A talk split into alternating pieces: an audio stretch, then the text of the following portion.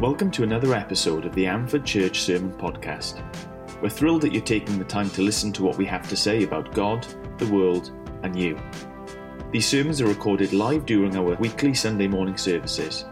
To find out more about us or to plan a visit to join us, check out our website, amfordchurch.com. Again, thanks for listening and enjoy.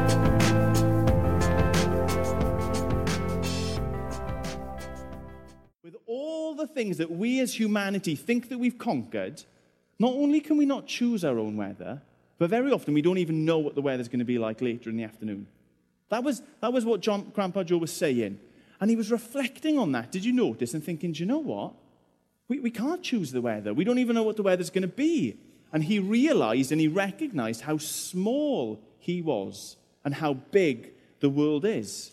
He described it as a big, scary place. And I wonder this morning whether that has ever been your experience.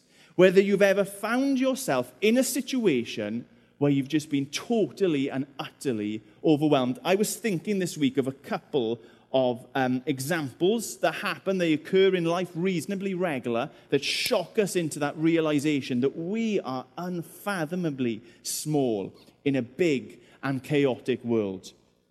I've seen that Aaron is here. How many children have you brought with you this week? Three. Last time Aaron came, you only had two. There you go. Just participation. Well done. Which means you've recently had a new baby. Yeah, well done. Congratulations. That's good. Now, it doesn't matter whether you've had a child or not. Most of us will understand this concept that there is a moment when you first hold a baby and you realize, heck, I am not as in control of life as I thought I was. When you are faced with that responsibility of caring for 24 7 another human being, all of a sudden those alarm bells go off in your mind. So they, I'm not sure whether that still happens on the third time. Perhaps it does, perhaps it doesn't. But uh, that happens in so many people's lives. We happily wander through life day in, day out, and then something like that shocks us into thinking, wow, life is serious. Life is risky. You start viewing the home as an absolute death trap. The place where we're supposed to be safest, you just see uh, accidents and injuries everywhere, uh, in everything. Maybe you've been um, down the beach, down the harbour, down somewhere like Burry Port, where you can get in close, and it's been stormy. And you've seen the waves crashing. And on a calm day, you've been down there and, and you've seen the size of the walls, and you thought, wow, those walls are impressive. There's absolutely no way that the waves are getting over the top of that ever. And then you've been there when the tide is in and a storm has hit, and all of a sudden you've realized, heck, heck, as big a defense as we care to build, when things really get out of control, they're not big enough. And you realize how small you are or we are as a humanity. Maybe it's that situation where you've gone back to the doctors to have test results. We've known a lot of that in our church this last year, haven't we? Of people nervously, prayerfully waiting for results. And then it's the results that we haven't wanted. And all of a sudden, life and the world that we live in just seems so much bigger than we are. Our health, we, we eat the right things, we, we do the right exercise, and yet still our bodies suffer, our bodies fail. We, we recognize how small we are. Maybe it's sitting at home, watching the news, and the company or the organization or the institution that you work for is on the news, and the news is there are job cuts, there are redundancies on the way, and that's how you find out. That will cause panic that will cause worry. That will cause stress. That will cause you, most likely, to be like Grandpa Joe, to be in awe of the world and how out of control everything is for you, how small you are, and to be scared. And really, that is the situation that Job 38, that Julie was reading out to us earlier, is spoken into.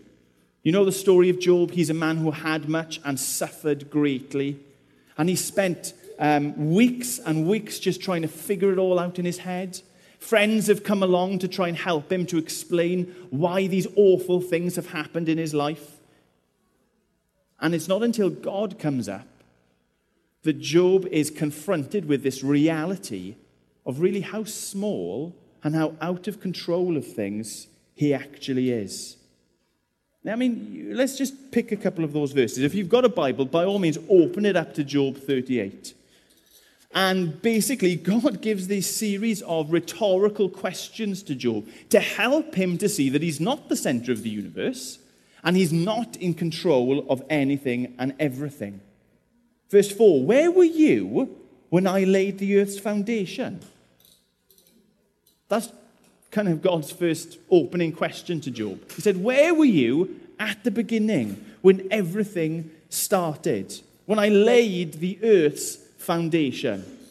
Well, Job's got to admit that he was nowhere. And when we zoom out and comprehend how big this planet that we live on is, it forces us to feel small. Emir and Rodri, they're both here. You went a year ago, 18 months ago, to listen to a man called Ash Dykes. Is that right? Ash Dykes is Wales's answer to Bear Grylls. So he's Bear Grylls, but better, is what I'm trying to say. And he was the first man ever to walk across Mongolia on his own. One and a half thousand miles. One of the most desolate countries in the entire world. And it wasn't until 2014 that a person actually managed to do that, to walk across one country, not even the biggest country in the world.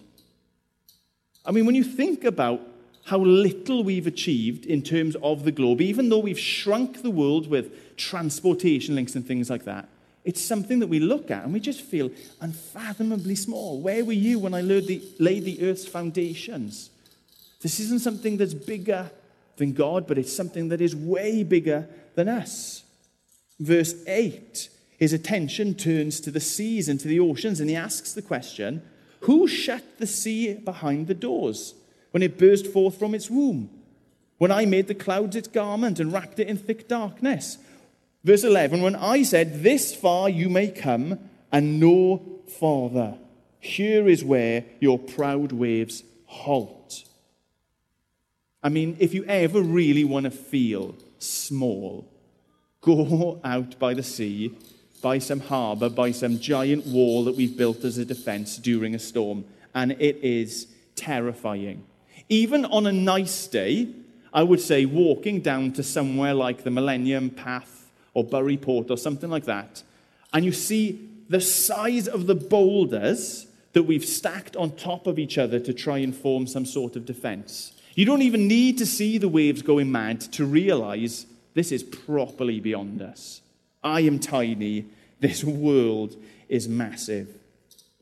Verse 12.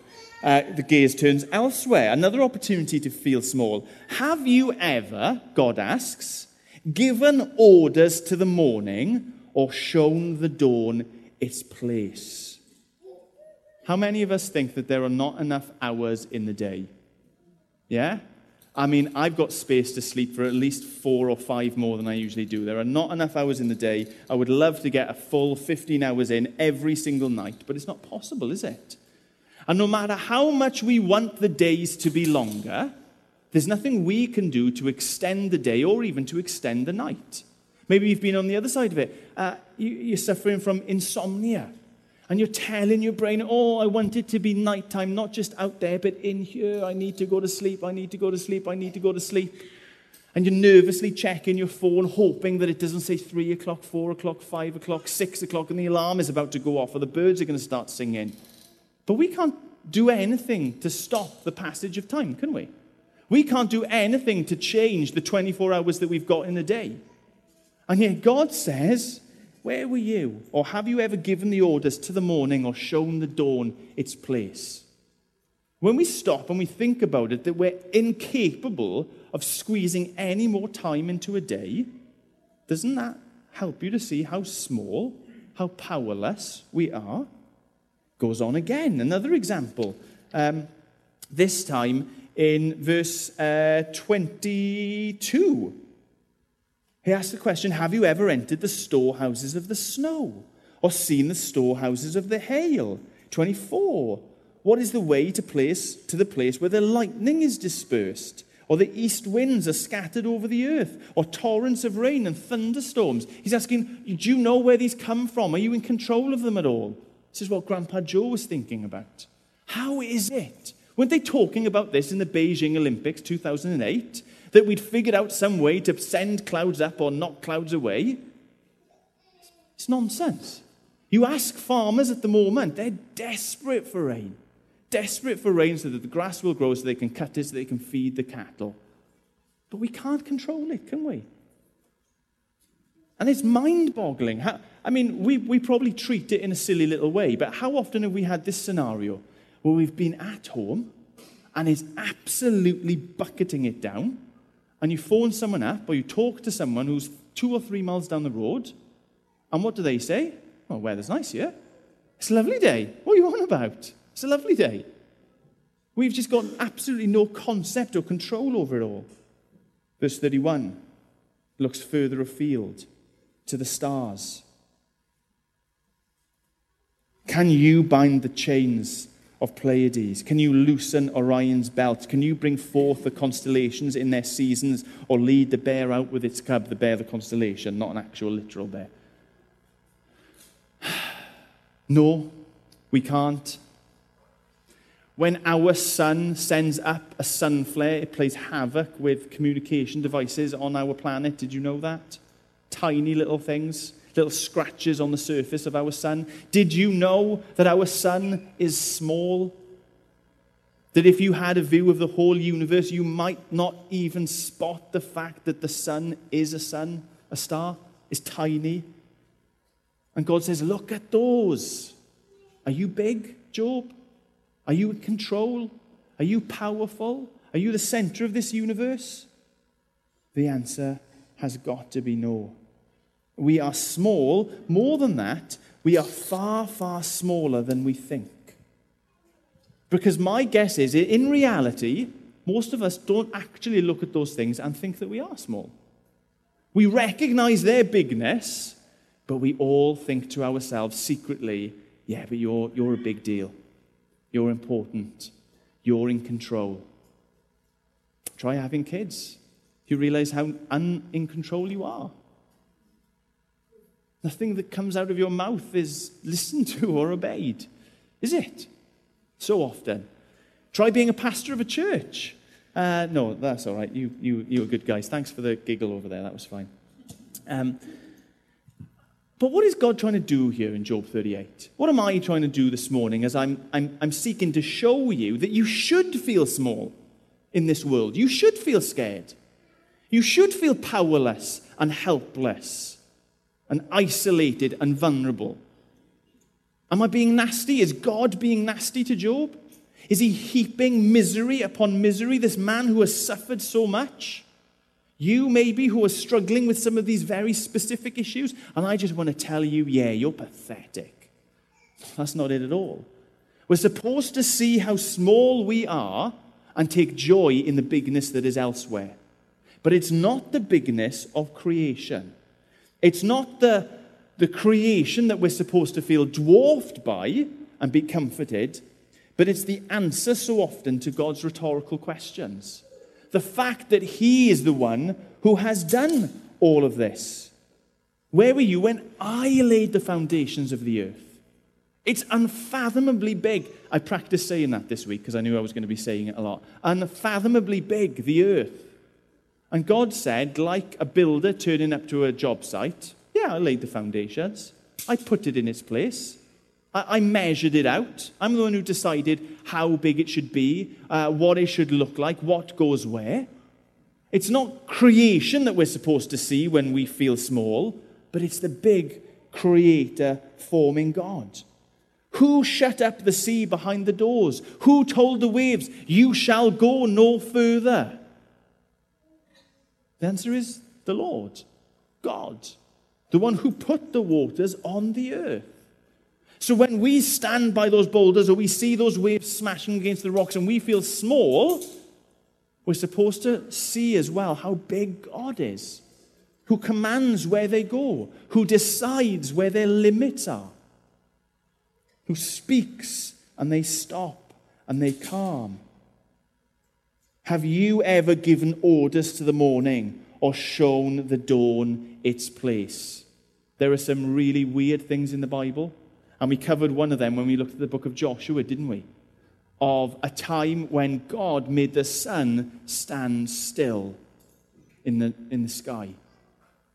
Or in the New Testament, when Jesus is hanging on the cross and everything goes dark.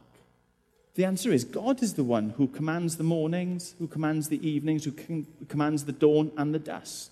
And so when every single day passes by and we wish that it hadn't, or when we wish time would speed up because we've got something exciting that we want to get towards, and time just trundles along, that should be a pointer to us, small, powerless people, that there is a God who is ordering, commanding, commanding every single day. He's in control of that. What else? The weather. and we like to thank God when the weather is as we like it.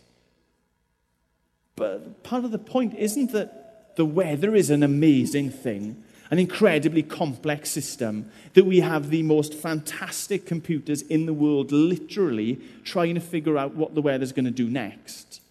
We're not supposed to be in awe of that. We're supposed to be in awe of the one who somehow has a storehouse for snow, um, keeps lightning um, kind of piled up, ready to be used, uh, tells the winds where it goes, or lets the rains and the thunderstorms come. That's God who's in control of that. We are small, God is huge. The stars, the skies, the universe, the galaxy around us. It's not a question, really, of how far we can go as humanity, but we're supposed to see that and be in awe of the God who designed it and put it all in place. God is big. The question being asked is it you, Job? Is it you, Ammanford Evangelical Church? Is it you, Sammy? Is no. The answer at every turn is the Almighty. And so this is my answer for Grandpa Joe, really. He sent me the way to think about it, and I have thought about it. And I've gone to God's Word, and, and I've sought an answer there. And I've been forced to, to really recognize these two things. Yes, Grandpa Joe, we are incredibly small when we look at our world. But God is incredibly mighty. We are small, but God is big. He is the creator, He is the sustainer. So, what does that mean? So, what does that mean in any of our lives? Grandpa Joe, in that kind of moment of philosophical angst, when he'd finally realized the fragility of his own existence or whatever, it's taken him a while. Most of us get through that as we're teenagers. But, but what's the answer? What does it matter if we recognize that the truth about the world is that we are smaller than we think and God is bigger than we think as well? Well, the answer should be, shouldn't it? Don't be scared. Don't worry. Don't stress. Don't be filled with all sorts of anxiety. There is hope even for tiny, insignificant, powerless, feeble, vulnerable people like you and like me. God, who has commanded all of this, who is over all of this, isn't just a theory, he's a reality. The one who commands the whole universe is the same one who holds us in his hands. And so, my answer to Grandpa Joe, and this is what I want to encourage you to think about this morning, is this life doesn't have to be scary if we're trusting God. Life doesn't have to be scary if we're trusting God. One of the things I love about meeting Jesus in the New Testament is that he gets us. He anticipates how we live life. He knows and understands that we are people who worry about things, who get stressed about things, who think somehow we have to be in control of things to be all right. And this is what he teaches his followers. He says, I tell you what, Do not worry about your life, what you'll eat or what you'll drink, or about your body, what you will wear. Is not life more important than food, and the body, and more important than clothes? Look at the birds of the air. They don't sow, they don't reap, they don't store things away in barns, and yet their heavenly Father feeds them. Are you not much more valuable than they? Who by worrying can add a single hour to his life? Do you see, Jesus gets us, but he also understands the answer, the thing that we need to hear. He gets that we stress about things food, clothes, our bodies, adding time to our lives, stretching out the days, having sun on a Sunday morning so that we can do things outside. It seems to me that the weather won't be as good next week. Oh dear, it's out of our control. Stress, worry, anxiety. Jesus says, don't worry about those things. You can see that God looks after the birds. How much more valuable to him are you? And why do you worry? He carries on. Do you worry about clothes? Look at the lilies in the field. They grow, they don't labor or spin, and yet I tell you that even Solomon, in all his splendor, that great king who gathered so much wealth to himself, even Solomon was not dressed like one of these. If, it did, if that is how God clothes the grass of the field, which is here today and tomorrow is thrown into the fire, will he not much more clothe you? O you of little faith. Do not worry, saying, What shall we eat? What shall we drink? What shall we wear? That's a kind of a pagan thing. That is a non trusting in God way of living. Stressing, having anxiety, being scared constantly about this big world that we live in. Your heavenly Father knows what you need. So, this is Jesus' advice. Seek first his kingdom and his righteousness, and all these things will be given to you. Therefore, do not worry about tomorrow, for tomorrow will worry about itself. Each day has enough trouble of its own. That's Jesus' advice then. Having helped us to see in the same way how small we are, but how big God is, He'll look after you, He'll distribute, He'll give as you need. He's a heavenly Father. His advice is this don't worry, seek God's kingdom and his righteousness, and God will take care of you. What does that mean? How do we actually live that out? Because as much as we trust God, as much as we have faith in God, being stuck in a storm is still scary. Waking up of a day, having no money in the bank account and no food in the cupboards, but having a house full of mouths to feed, it's scary. Um, having test results that aren't what you want is scary. Losing your job when you've got uh, debts and things like that to pay is scary. Not having any clothes to wear but needing to go out of the house for most of us would be quite scary. Um, and Jesus says, Seek first his kingdom and his righteousness, and all these things will be added. What's he saying? This is what I think Jesus is saying, and this is, this is what I want us to think about and to go away this morning. Is let God is a king, and he has a kingdom, and he looks after his people. You can picture it a little bit like this the US versus the UK and healthcare. People in the US know that healthcare is really important. They know, they value it. And yet there is no great system of care for them. They stress, they worry. Does the job that they have have the right health insurance? Does the illness that I've got, does it get covered by the health insurance? Does the doctor that I want to seek and to be served by, do they accept this insurance? It's full of stress. It's full of worry. In the UK, we have something called the NHS which I'm sure people will have things negative to say about it, but is healthcare free to access wherever and whenever we need it. in theory, and for the most part. We don't have to worry about that. And why don't we have to worry about our healthcare, really? Because we're citizens of the United Kingdom. Now, all these people over here worrying and stressing about healthcare in America, what do they need to do, really, to live a worry free, anxiety free life? They've got to write a polite letter to the Queen or the Prime Minister or whoever's job it is to decide this and say, please, can I come and live in your country? And then someone says to them, yes, you can, gives them a passport, they come over, and life is stress free, worry free.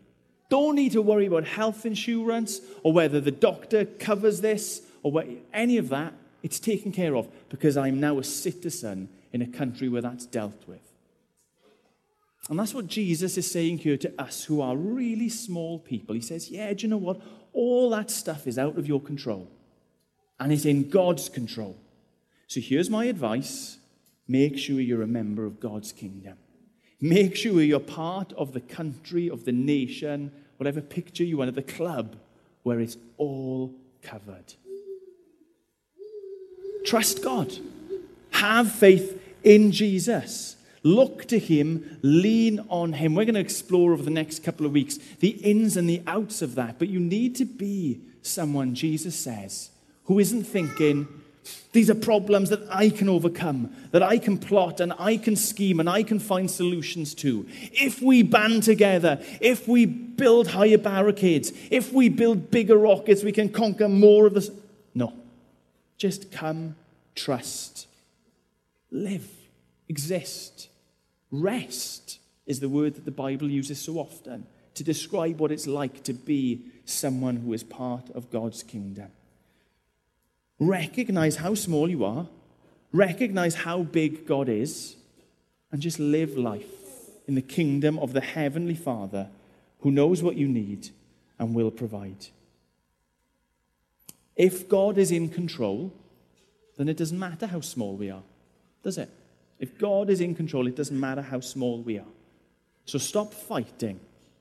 Stop wrestling. And this is to Christians and non Christians, because we do this. Stop trying to wrestle areas of control. Stop trying to tell God, don't worry, I've got this.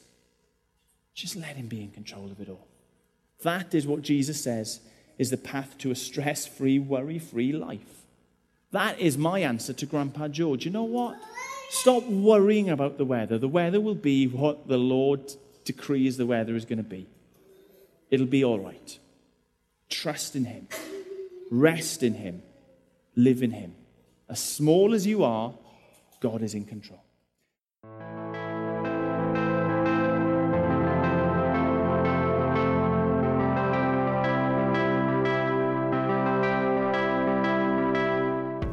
Hope that you found today's message useful and challenging.